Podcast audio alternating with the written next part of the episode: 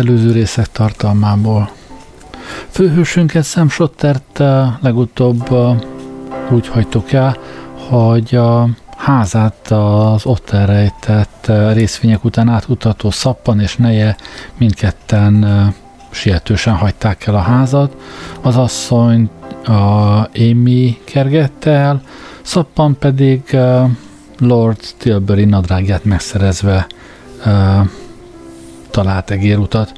Itt vesszük fel a történet folyamát, fonalát a 26. fejezettel, melyben Sam jó hírt kap. Kay kilépett a Szentráfák kertjébe.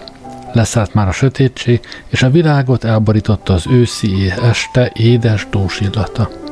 Kay megállt, beleszimatolt a levegőbe, és egy kis honvágyat érzett. A kertnek midvéz illata volt.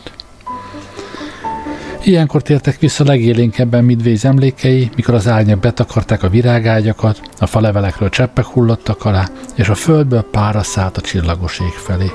Ha becsukta a szemét, szinte azt hihette, ott van megint.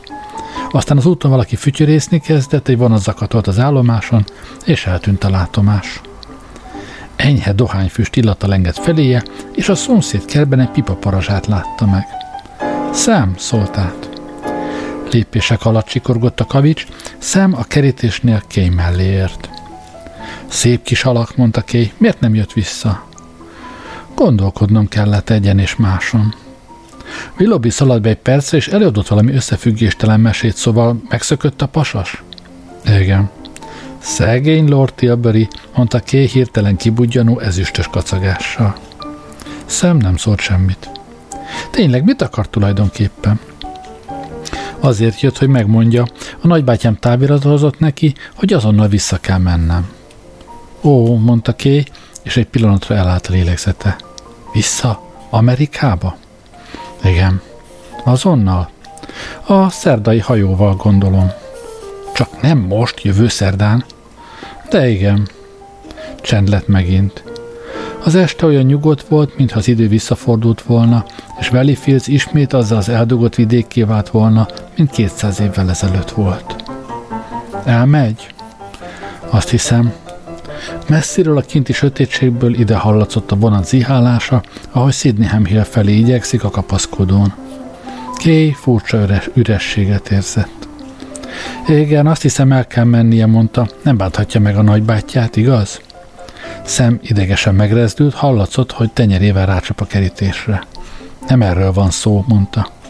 De hát a nagybátyja nagyon gazdag, nem? Mit számít az? Szemhangja remegett. Lord Tilbury volt szíves a tudomásomra hozni, hogy szerinte csak úgy vagyok képes eltartani magam, ha a nagybátyámat szipolyozom, de azt nem tudnám elviselni, hogy maga is ezt higgye. Hát, akkor miért megy el? Szem nagyot nyelt. Megmondom, miért megyek el.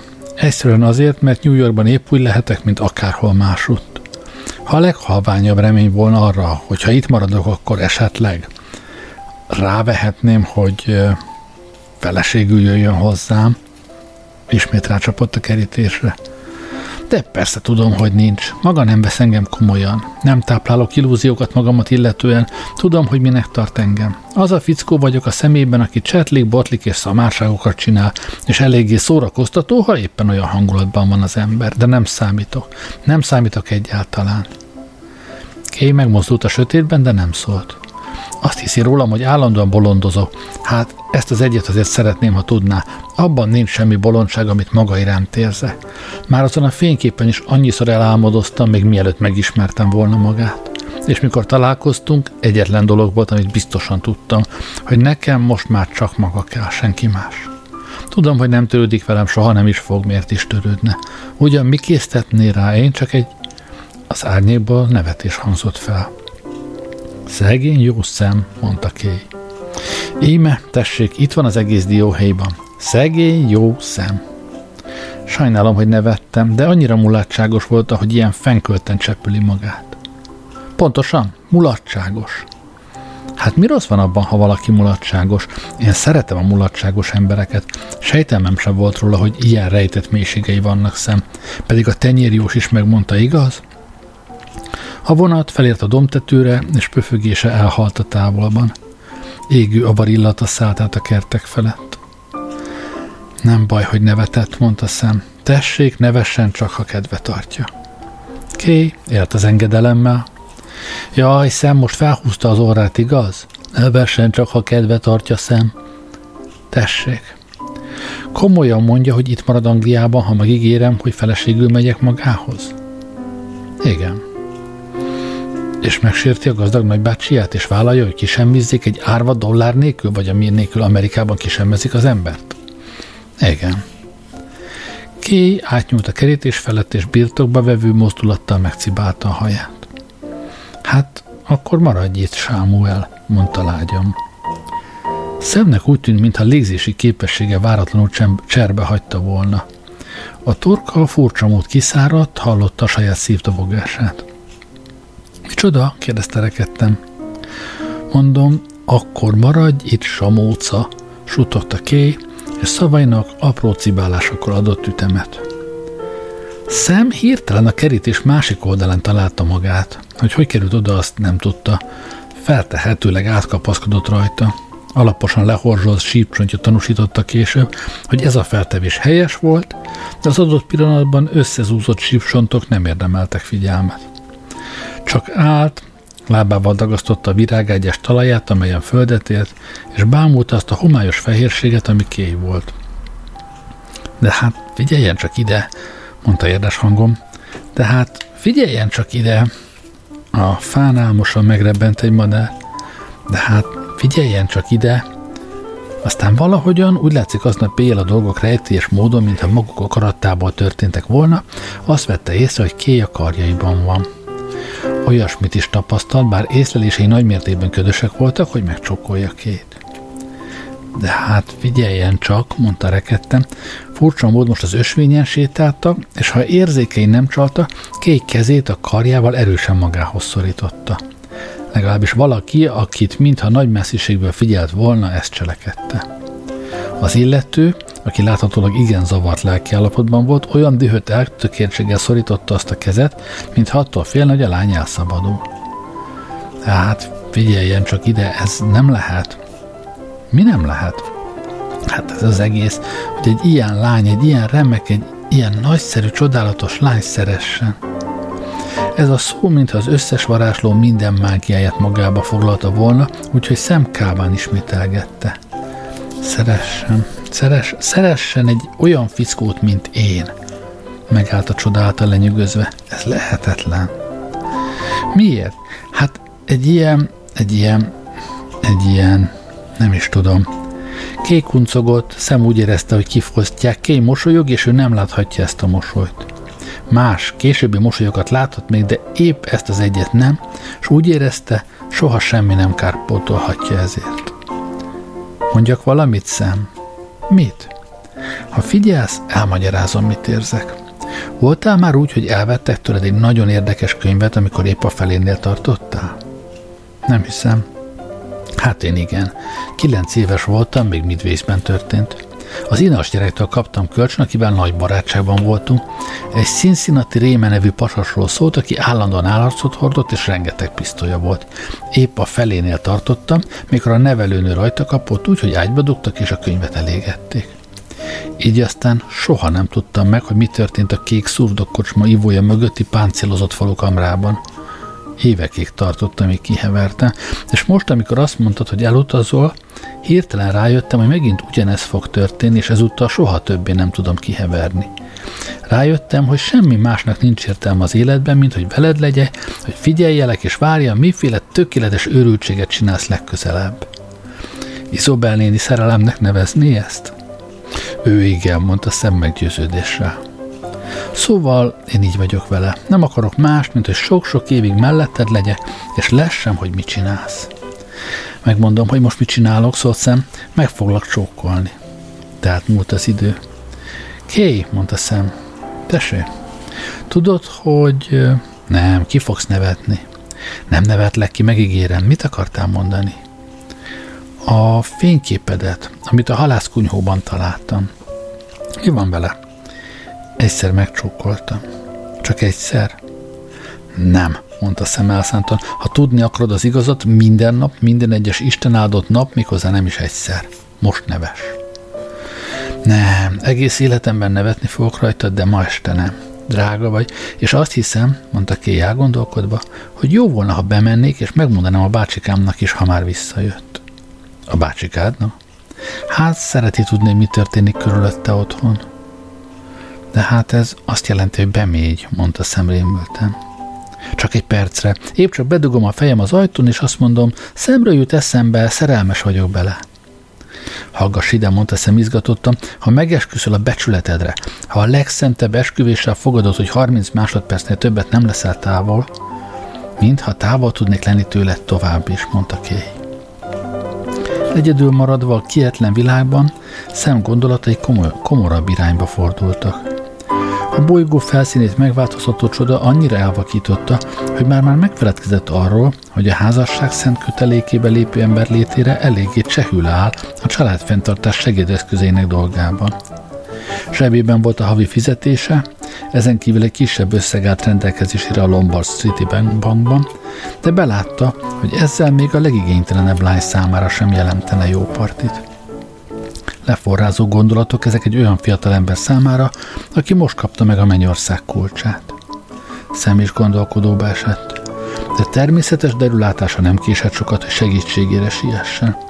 Egyetlen fordulót tett csak a kertben, és már is megint boldog volt a bőkező jutalommal, amelyel sugárzó arcú bankigazgatók halmozzák majd el, üzletemberhez méltó mérséklettel örvendezve azon, hogy az oly sok évvel ezelőtt eltűnt értékpapírok visszakerülnek nem volt hajlandó számításba venni azt az eshetőséget, hogy esetleg kudarcot vall a lopott összeg előkerítésében.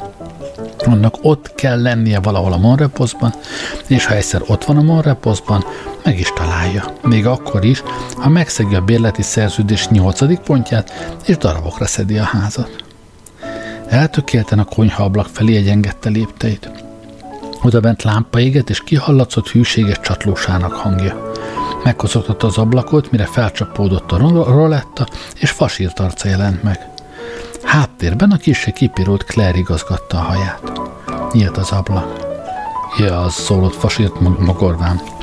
Csak én vagyok, fasírt. Mondani akarok valamit. Na, figyelj ide, fasírt, igyekez hamar elszabadulni, és gyere át a Monreposzba, férfi munka vár ránk. He? Át kell kutatnunk a házat a pincétől a padlásig. Most tudtam meg, hogy teli van részvényekkel. Csak nem. Csak igen. Kellemetlen portéka, mondta fasírt gondolkodva, elveszítheti az értékét. Ebben a pillanatban harsány kiáltást törte meg az est csendjét. Szem, hé Szem, gyere gyorsan! Willoughby Bredok hangja volt, és mintha a Monrepos egyik emeleti szobájából jött volna.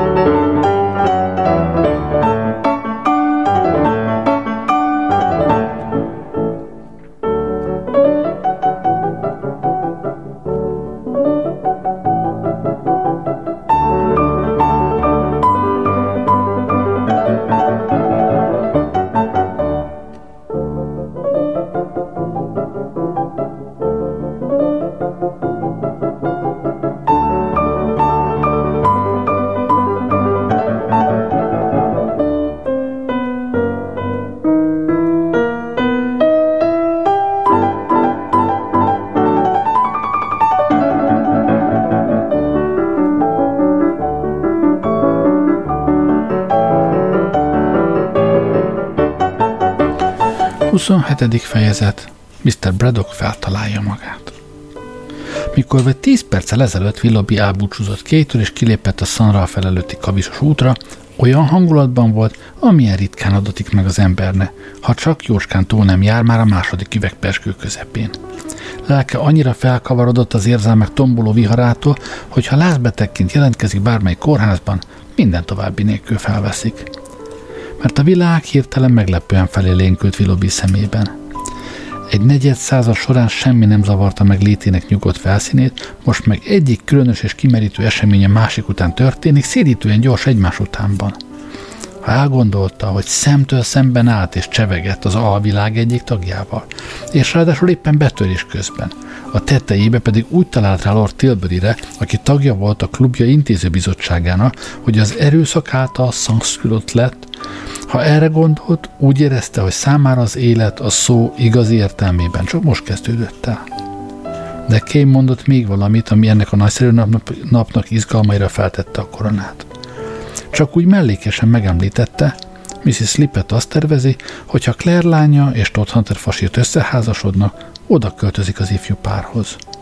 Olyan volt ez, mintha valaki, aki Cortez oldalán haladt a hódítósereggel, egyszer csak a fák között megcsillanó víztükör felé bökött volna hüvelykújjával, és csak úgy mellékesen megjegyezte volna. Egyébként az ott a csendes óceán. Ez még a délután többi eseményénél is inkább felelős volt azért a különös, nyugtalan, valószínűtlen érzésért, amely most arra késztette, hogy kóvájgó fejjel megálljon a kavicson. Évekig úgy érezte, hogy Mrs. Lippettől csak egy csoda szabadíthatja meg, és íme ez a csoda most bekövetkezett. Levette alapját, hogy lázas homlokát lehűtse az esti levegő. Bánta már, hogy aznap estére elég érkezett vacsorára Júlia nevű nagynényéhez. Júlia néni, mint a nagynénik általában, egészen elviselhető volt, de az ő vacsorája nem igen szolgálhatott drámai fordulatokkal.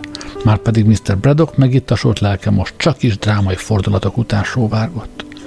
Fájt neki, hogy itt kell hagyni a kertváros eseményének forgatagát, és vissza kell térnie Londonba, amely ártatlannak és szelédnek tűnt az összehasonlításban.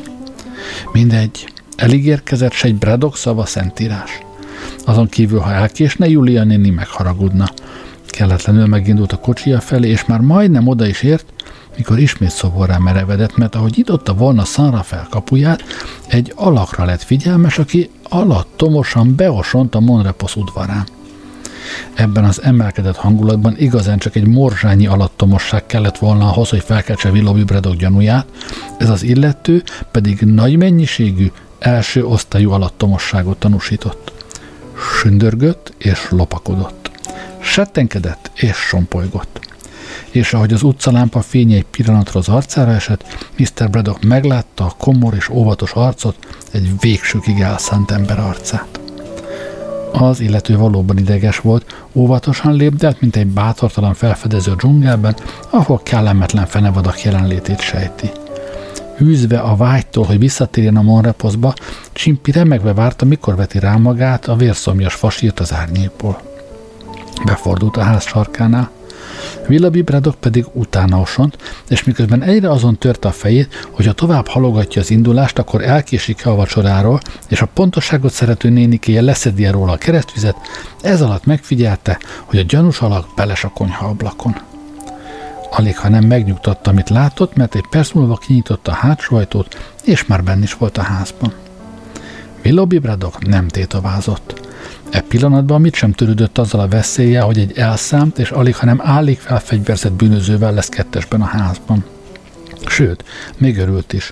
Az idegen nyomában becsusszant a hátsó ajtón, és a cipőjét levetve felment a konyhai lépcsőn. A fentről hangzó neszek tudatták vele, hogy jó nyomon jár. Bármit tesz is az alattomos pasas, odafent teszi. Amit Csimpit illeti, az ő ügye szépen haladt. Tennivalóit gyorsan és egyszerűen hajtotta végre. Miután meggyőződött róla, hogy ellenfele, fasírt nincs a közelben, minden idegessége elszállt. Magához vette a vésőt, amelyet erre az esetre oda készített a konyhasztal fiókjába, és fürgén felment a lépcsőn. A halban és a nappaliban is égett a lámpa, Tacsendről arra következtetett, hogy szem, csak úgy, mint fasírt, házon kívül van. Hogy erről meg is győződött, tökéletes nyugalommal folytatta útját. Ő zavartalan percnél többre nem volt szüksége, mert a Mr. Glass levelében foglalt útmutatás alapos és körültekintő volt. Ha egyszer sikerült betörni az emeleti hátsó hálószoba ajtóját, az elásott kincset már gyerekjáték előkeríteni. Mr. Glass határozottan leszögezte, hogy egyszerűen csak egy deszkát kell felemelnie. Csimpi csak merő óvatosságból nem fakadt arra, miközben felfelé haladt a lépcsőn, mert egyébként dalolós kedvében volt. Éles recsenés ütötte meg Willoughby Braddock fülét, amikor az első lépcsőfordulóhoz ért. Olyan volt, mintha egy ajtót törtek volna be. Így is történt. Kedvezőbb körülmények között Csimpi bizonyára kevesebb lármával hatott volna be fasírt lakosztályába, de jelenlegi vállalkozásában az időtényező fontos szerepet játszott, és ezért nem érte a zár körül babrálni. A küszöbhöz érve felemelte a lábát, és faltörökosként előre lendítette. A kertvárosi villák ajtói nem állják az ilyen komiszbánás módot. Ha egy-két hüvelyknyi tűréssel a helyükre illene, és nem dőlnek be, mikor a macska hozzájuk dörgölőzi, akkor a tervező, az építész és az ellenőr kezet ráznak és gratulálnak egymásnak a jól végzett munkához. Csimpi pedig, bár alacsony ember volt, nagy lábbal rendelkezett. A zár engedett, az ajtó feltárult előtte. Belépett és felgyújtotta a gázlángot. Ezután gyorsan felmérte a terepet. A második lépcsőfordulóban Villabi Bredok megállt és hallgatózott. Arca piros volt és elszánt. Felőle Júlia néni eláshatta magát. Vacsora ide vagy oda, ezt végig akarta csinálni. Csimpi nem vesztegette az időt. A dohány, írt a barátja, a néhai Edward Glass, az emeleti hátsó szobában van. Csak az ablaktól számított harmadik deszkát kell felemelned Csimpi, és benyúlnod érte. Ezután pedig mindenféle sürdetlenség következett arról, hogy osztozzon meg rajta szappanna. Kis érzelgős lett az öreg Glass a halálos ágyá, gondolta Csimpi. És bármennyire sietett is, Mr. Twistnek volt érkezése rá, hogy szappanra gondoljon és álmosolyodjék. Még arra is szakított időt, hogy önelégülten arra gondoljon. Ha kenyértörésre kerül a sor, akkor az ész győzedelmeskedik. Ő Csimpi az észletéteményese, és ezért fél perc múlva ő fogja felmarkolni a két millió dollár értékű amerikai kibocsátású részvényeket. Míg len a szegény öreg szappan, aki épp csak annyira intelligens, hogy kinyissa a száját, ha enni akar, úgy fogja tengetni az életét nyomorúságosan, hogy hamis olajrészvényeket ad el a társadalom azon tagjainak, akik még nála is tompább gyók. Komoly tanulságot lehetne ebből levonni, gondolta Csimpi, de az ő ideje drágább annál sem, hogy itt átsorogjon és tanulságokat vonjon le. Megragadta a vésőt, és munkához látott. Mr. Braddock, aki olyan óvatosan lesett be az ajtó, mint egy részbűrű indián, aki a sógorára vadászik tomahokkal, látta, hogy a betörő felemel egy padlódeszkát, és kotorászik az üregben. A szíve úgy döbörgött, mint egy motorbicikli. Csodálkozott, hogy a fickó nem hallja meg. A fickó feltehetőleg túlságosan elfoglalt volt. Olyan embernek látszott, akinek a munkán jár az esze. Néhány percnyi kotorászás után egy félig nyögésre, félig káromkodásra emlékeztető hangot hallatott, és mintha hirtelen rohan fogta volna el, elkezdte felszakítani a többi deszkát, és először egyet, majd egy másikat, aztán egy harmadikat, mintha célja a padlódeszkák feltépése mániává fajult volna szerényen. Egyetlen deszkával kezdte, de aztán nem tudta fékezni többi a mohó vágyat, és most, mint azon munkálkodna, hogy a teljes padlót kitermeli. Tevékenységét azonban nem folytathatta zavartalanul. Lehet, hogy ez iparszerű hálószoba pusztítás értette Mr. Braddock háztulajdonosi érték érzéseit. Minden esetre ezt a pillanatot választotta a közbelépésre. Hello, figyeljen csak ide, mondta. Eredetileg azt akartam mondani fel a kezekkel, hiszen lelkes krimi olvasó volt, és ő is épp úgy ismerte a szakifejezéseket, mint bárki más. A szavak azonban hűtlenné váltak.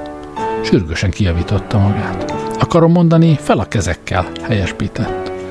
Aztán az ablakhoz hátrált szélesre tárta és kiaudított az éjszakába. Szem! Hé, Szem! Gyere gyorsan!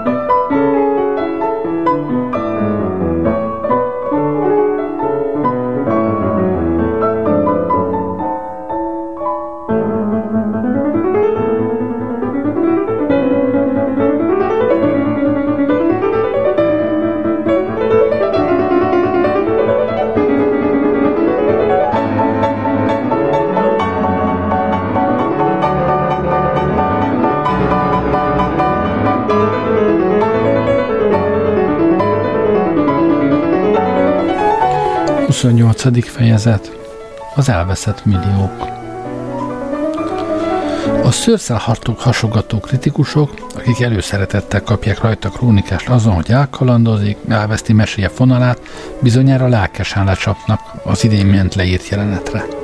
Honnan szerzett, kérdezheti, Willowy Braddock revolvert, amelynek hiány napig is mondogathatja, hogy fel a kezekkel, mégsem ér el eredményt mert minden ruhadarab közül, amelyeket egy jól öltözött embernek viselnie kell, ha fel a kezekkel akar mondogatni betörőknek, a pisztoly az, amit a legkevésbé nélkülözhet. Nincs titkunk az utókor előtt. Willoughby Braddocknak nem volt revolvere. Volt viszont öt ujjal jobb kezén, és ezek közül kettővel belülről kinyomta a kabát zsebét viaszként befogadva, márványként megőrizve az információt, Willoughby Braddock nem felejtette el a zseniális módszert, amelynek segítségével Mr. Molloy megfélemlítette Lord Tilbury-t, és most ezt alkalmazta Csimpivel szemben. Sötét lelkű csirkefogó, mondta Mr. Braddock. Hogy ez az egyszerű megoldás milyen sikerrel járt volna egy ádáz és heves vérmérsékletű betör esetében, azt nem lehet tudni. Ám Csimpi szerencsére nem tartozott ezek közé. Ereje inkább a fejében, mint a szívében rejlett. Az erőszaknak még a gondolatától is visszariadt, ha voltak is kételjei Mr. Braddock pisztolyának valódiságával kapcsolatban, ezek a kételjek az utóbbi fizikumát egyáltalán nem érintették. Willoughby Braddock nem volt Herkules, de vagy négy hüvelykkel magasabb, és mintegy 60 fonttal nehezebb volt Csimpinél. Mr. Twist jelleme pedig nem fért össze azzal, hogy ilyen hátrányokkal csetepatéba kezdjen. Tulajdonképpen karonülő kisdedeken és törpéken kívül senkivel nem bocsátkozott volna maga jó szentával csetepatéba. A falhoz tántolódott, és ott állt hunyorogva. Willoughby Braddock váratlan felbukkanása a derültékből akkora megrázkódtatást okozott, hogy egyelőre még el sem kezdett magához térni belőle. Alá való himpellér, mondta Mr. Braddock. A lépcsőn felfelé szökkelő lépések hangzottak fel, szemrontott a szobába. Mi történt? Mr. Braddock megbocsátható önelégültséggel a fogolyra irányította szemfigyelmét. A banda másik tagja mondta. Elfogtam. Sam Csimpire nézett, majd csalódottan elfordult. Szegény őrült, mondta bosszankodva, ez a mindenesem. Micsoda? A mindenesem. Willoughby Braddock egy pillanatra elcsüggett, aztán ismét visszatért a lelkesedése. Nem sokat tudott a mindenesek kötelességeiről, de úgy érezte, hogy ez nem tartozik közéjük. Akkor miért úrta fel a padlót? Szem lenézett, és meglátta, hogy alkalmazottja valóban ezt cselekedte. Fellobbant benne a gyanú. Mit jelentsen ez? kérdezte vizsga tekintettel fürkészve Csimpit. Pontosan, mondta Mr. Braddock. Ez itt, mit jelentsen? Csimpi valamelyest visszanyerte önuralmát, fürge észjárása ismét működésbe lépett. Nem tehetnek semmit, mondta. Ez nem betörés, én itt lakom. Tudom a törvényt. A törvényen ne törődjön. Azt mondja meg, miben mesterkedett. Kerestem valamit, mondta Csimpi mogorvám, de nem találtam meg. Ismerte Edward Glass-t? Kíváncsiskodott szem. Csimpi rendkívül keserűen felkacagott. Azt hittem ismerem, de azt nem tudtam, hogy ilyen tréfás természet. Brad, magyarázta szem, egy Glass nevű betörő lakott egyszer ebben a házban, és itt rejtett el az utolsó zsákmányát. Teremtőm, kiáltott fel Mr. Braddock, csak nem. Elővet valamit ez a fickó a padló alól?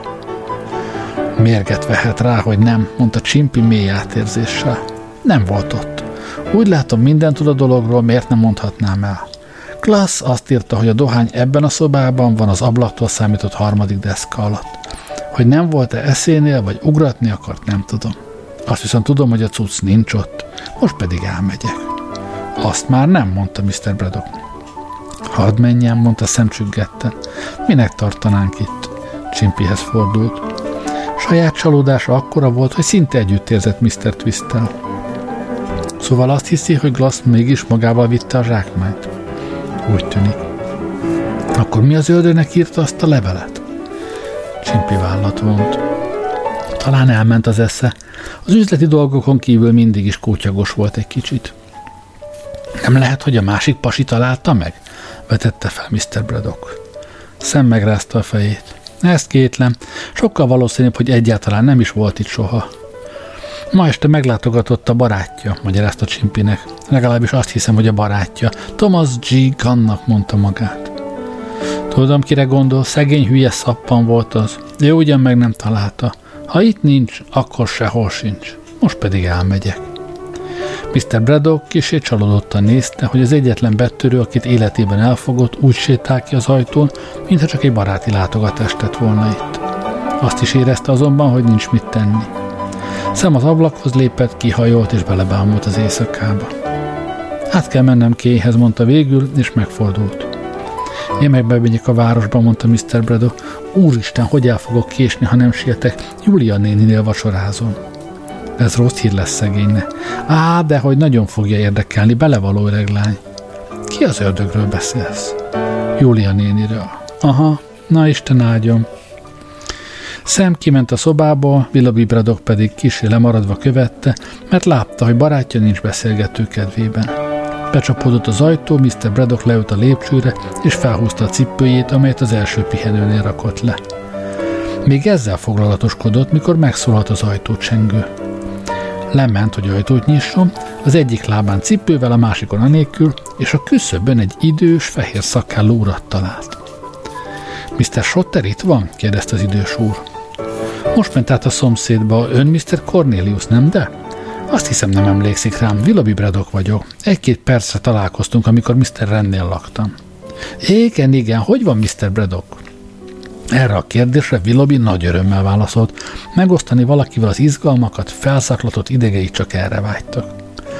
A lehető legjobban köszönöm. Két percenként betörők bukkannak fel, Lord Tilburynek elszedik a nadrágját, úgyhogy igazán szép az élet. Azon kívül felmond a házvezetőnő.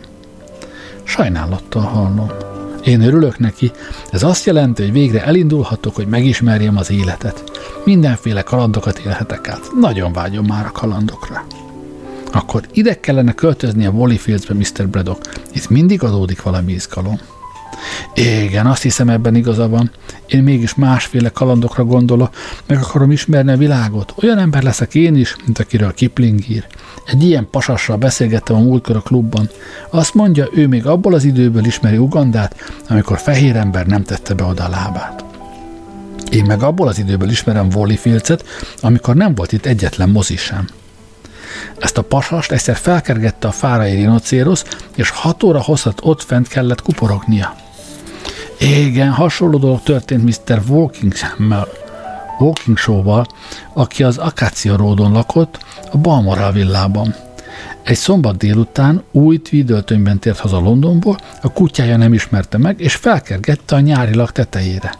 No, mennem kell Mr. Braddock, megígértem Mr. Shotternek, hogy részleteket olvasok fel neki a Wallyfields történetével foglalkozó munkámból. Esetleg önt is érdekelni? Boldogan meghallgatnám, de sietnem kell, mert Júlia nénémmel vacsorázom. Akkor talán egy másik alkalommal. Okvetlenül. Egyébként azt a fickót, akiről beszéltem, egyszer hajszál hiány megharapta egy cápa. Ez semmi ahhoz képest, ami Wallyfieldsben történik, mondta Mr. Cornelius, igazi patrióta lévén. A Baller Street és a Myrtle Avenue sarkán álló fenyves villa lakója, bizonyos Mr. Fillimore, nem ismeri véletlenül? Nem. Mr. Edwin Fillimore, munkatársa a Bricket, Bricket, Bricket, Podmars, Podmars, Bricket és fia ügyvédirodának. És mi van vele? Tavaly nyáron, mondta Mr. Cornelius, megharapta egy tengeri malac.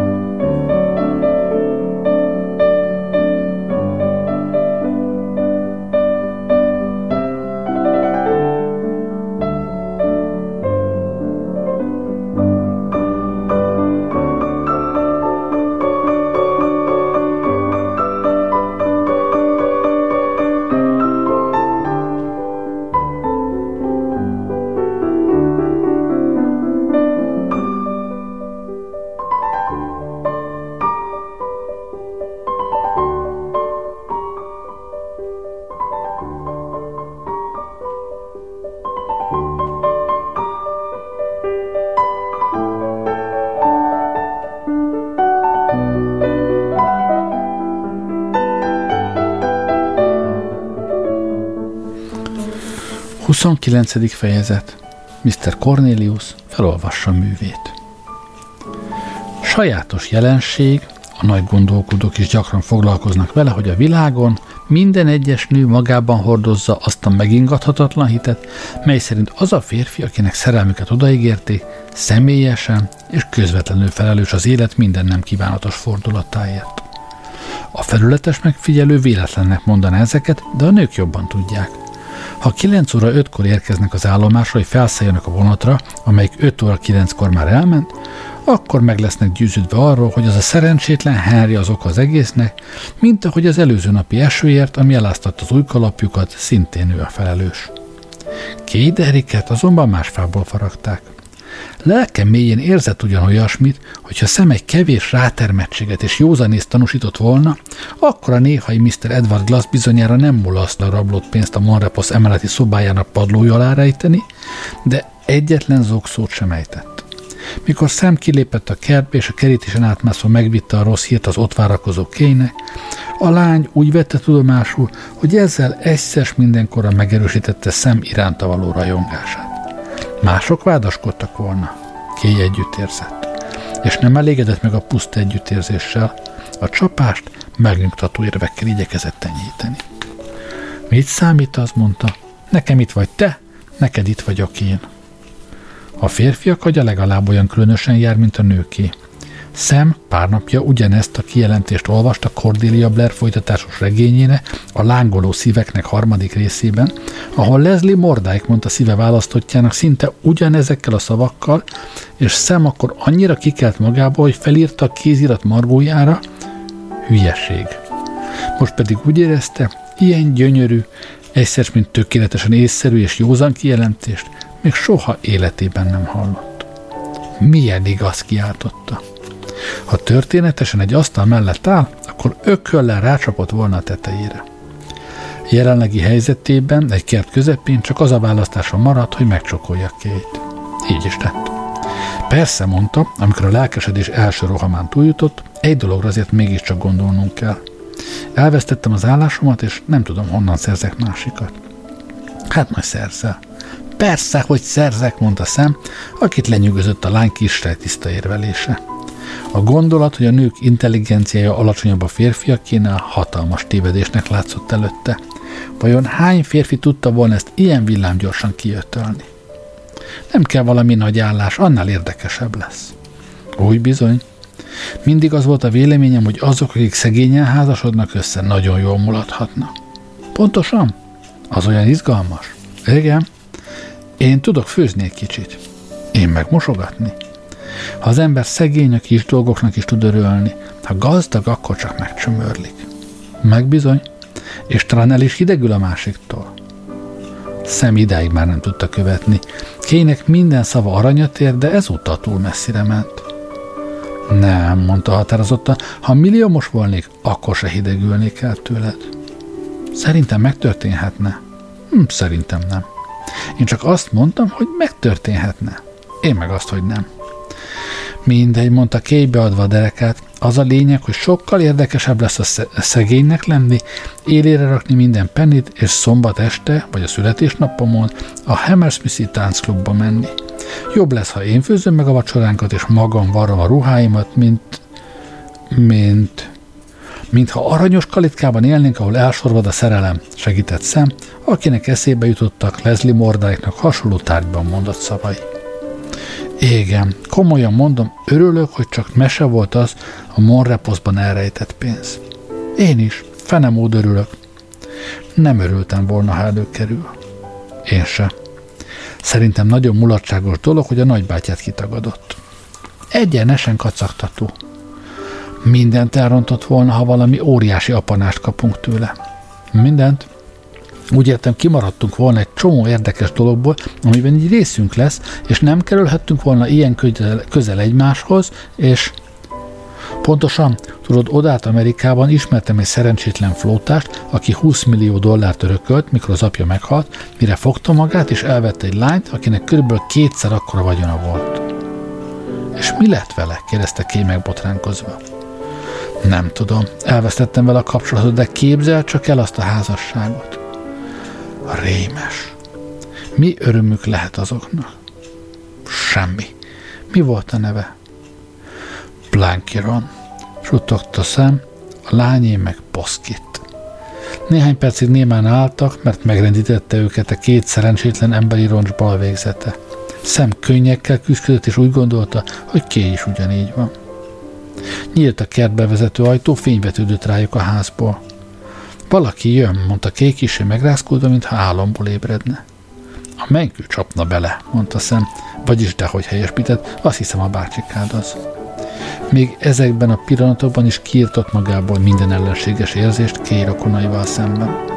Mr. Ram volt az. Megállt a küszöbön és kinézett a kertbe. Kék, kiáltotta. Tessék, itt vagy, Sotter veled van? Igen. Nem tudnátok bejönni egy percre, kérdezte Mr. Ram, és érző ember lévén hangjában mentegetőzés vegyült. Itt van Cornelius, fel akarja olvasni ezt a fejezetet a Volifields történetéből. Sam dühösen felhördült. Ilyen éjszakákon az ifjú Troilus felment a római vár falára, és a görögök sátrait bámulta, ahol Kresszaidája szendergett. Neki meg be kell mennie egy levegőtlen házba, és végig kell hallgatnia, hogy egy fehér szakáló öreg úr, aki maga a megtestesült unalom, egy londoni peremváros ködös múltjáról motyog valamit. No igen, tudom, de kezdte kétkedően, ki a karjára tette a kezét. Nem szabad megbántanunk szegény öreget, suttogta, nagyon a szívére venni. Igen, de nem. Ahogy kívánod, mondta szem, jó férnek ígérkezett. Mr. Cornelius a nappaliban volt. Sűrű, fehér szemöldökkel alól örömmel nézte a belépőket, mindenki szereti a saját hangját hallani, és látja, hogy fogékony hallgatósága lesz. Nagy barna papírcsomagot emelt fel a földről, és gondosan kibogozva a köréteket sineget, egy világosabb barna csomagot bontott ki belőle. Ezt is eltávolítva egy újságpapírréteg tűnt elő, majd egy második, végül egy violaszín szalaggal átkötött képpel írt papírköteg. A glasszal kapcsolatos dolgokat művem hetedik fejezete tárgyalja, mondta. Csak egyetlen fejezet? kérdezte szemre mindkedve. Ez a fejezet írja Leglass első látogatását az irodámban, a róla alkotott első benyomásaimat, leghívebb emlékezetem szerint a szavait is, valamint néhány további előzetes részletet. A kilencedik fejezetben a kilencedik fejezetben visszhangozta szemrémbülten, nézze, nem muszáj ezt itt mind felolvasni, úgy is kiderült, hogy Glass soha a kilencedik fejezetben folytatta Mr. Cornelius, feltéve hatalmas, szarukeretes páfa szemét. Leírom, hogy a környék lakói teljesen gyanútlanul fogadták be. Meglehetős terjedelemben taglalom a bőrivásban lakó Mrs. Mrs. Bellamy North estéjét, mert kiválóan érzékelteti, hogy Glass rokon szenves külseje mennyire megtévesztette azokat, akikkel kapcsolatba került. Glass ezen az estéjen néhány szót szólt az akkor esedékes választásokról. Örömmel fogjuk hallgatni, mondta két erősen. Tekintete találkozott szem tekintetével, és szem, aki már kinyitotta a száját, ismét be is csukta. Egészen tisztán emlékszem arra a napra, mondta Mr. Cornelius. Gyönyörű júniusi délután volt, és a bőrivás kertje is csodálatos, mint általában. Akkoriban persze még nagyobb volt a kert. Azt a házat, amely történetünkben Bőrivás néven szerepel, azóta ketté osztották. Az egyik felét most Bőrivásnak hívják, a másikat Sanssouci-nak nevezik. Ezen a változtatáson sok környékbeli ház átesett. Öt évvel ezelőtt a Bőrbeli Ród még előkelőbb környéknek számított, a házak legtöbbje egyedülálló villa volt. Ez a ház például, amelyben most ülünk meg a szomszédja, a Monrepos. Abban az időben, mikor Edward Glass ideérkezett, még egyetlen villa volt. Monrepos volt a neve, és csak mintegy 18 hónappal később történt az a módosítás, amelynek során új falakat emeltek, és létrejött a San Rafael, mint egy egybeépített, de különálló, elhallgatott, és elhallgatván a nyelvét is elharapta, mert ami ekkor történt, komolyan megijesztette. Hallgatóságának egyik tagja, bár eladdig épp hogy csendesen és jól nevelten viselkedett, akár a többiek, láthatólag minden ok nélkül hirtelen megtébolyodott. A Sotter nevű fiatalember átható ordítással felugrott ülő helyéből, és rendkívüli felindulást tanúsított. Hogy volt ez kiáltott a szem? Mit mondott? Mr. Cornelius a könnyek fátyolánát tekintett rá, rettenetesen fájt a nyelve. Azt mondta, hogy Glass idejében a San Rafael még a Monrepos része volt? Igen, mondta Mr. Cornelius gyengéden szájpadlásához simítva a sebet.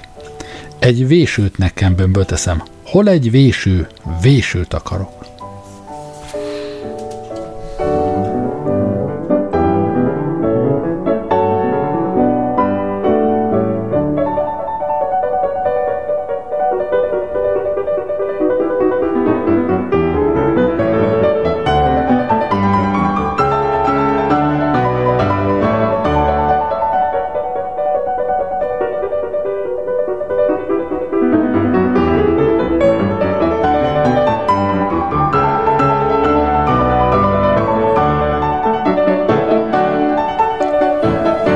Tettét, mondta Mr. Cornelius. Kissé nehezen beszélt, mert a nyelve még mindig fájt. Ám a kint felettetni tudta egy még erősebb érzés. Öt perc telt el szemkitörése óta, most pedig Mr. Wren és Kay társaságában ott állt a szanra fel emeleti hátsó szobájában, és figyelte, ahogy a fiatalember a padló alatt üregben kotorászva előhúz egy nagyon megsárgult, nagyon poros csomagot, amely zizeg az ujjai között. Tehéngettét, mondta Mr. Cornelius. Úristen, mondta Mr. Wren. Szem, kiáltotta Kay. Szem nem hallotta őket, de egy alvó gyermeke fölé hajló anya úgy nézte a csomagot. Két millió fuldokolta, két millió, tessék megszámolni, két millió! Szemében a kapcsiság lángja lobbant.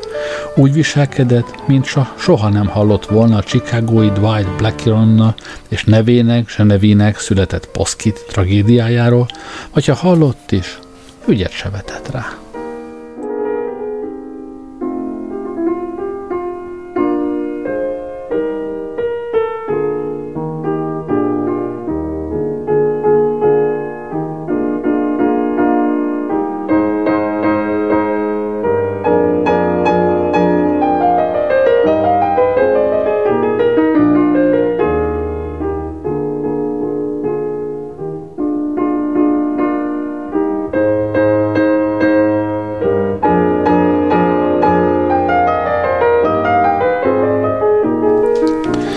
Polly Fields aludt.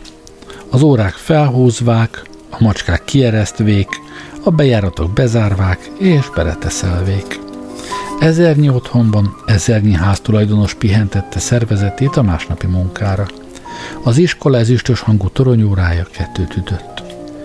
Bár lakóinak többsége a holnapi üde arcbőr érdekében illedelmesen végig aludta maga nyolc óráját, a bőrbeíró csendjét mégis lépések zaja verte fel.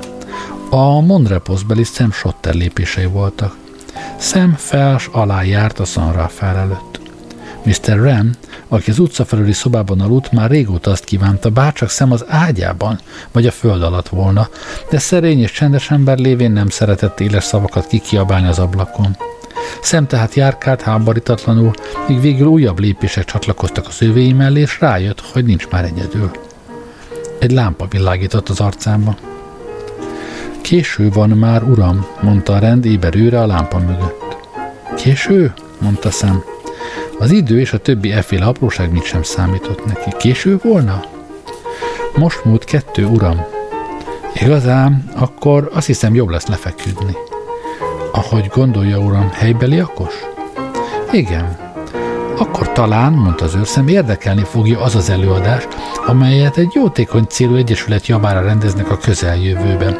Ez a szervezet kapcsolatban áll egy olyan testülettel, amelyről önnek, mint háztulajdonosnak, bizonyára az lesz a véleménye, hisz a tenyérjóslásban.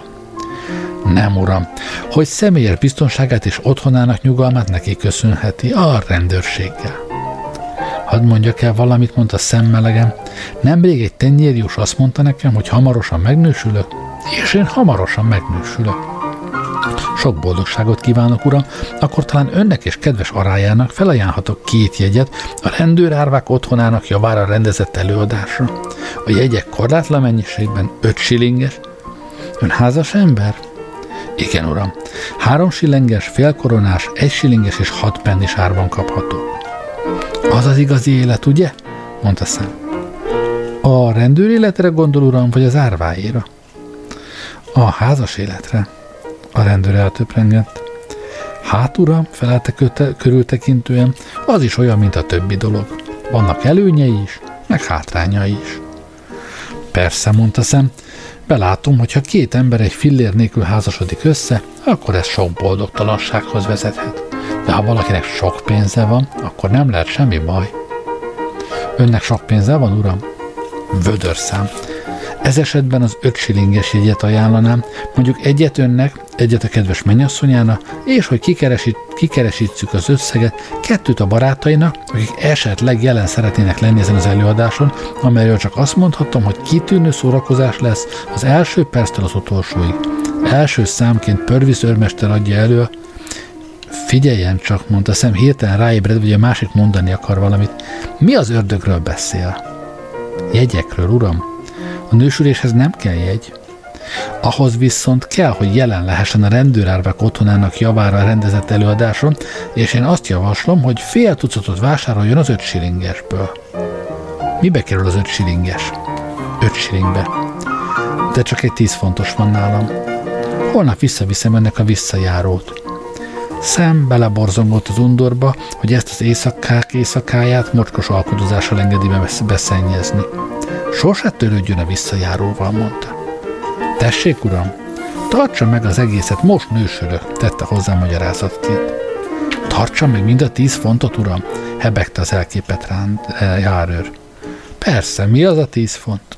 Csend lett. Ha mindenki olyan volna, mint ön, uram, mondta végül a rendőr mély torok hangon, már is jobb lenne a világ. Szerintem a világ ennél jobb már nem lehetne, mondta Sam. Jó ét. Jó ét, uram, mondta a rendőr. És hát itt van vége a történetnek. A jövő héten még nem tudom, mi lesz, de most köszönöm, hogy velem voltatok ma este. Jó éjszakát kívánok, Gerlei Rádiózott.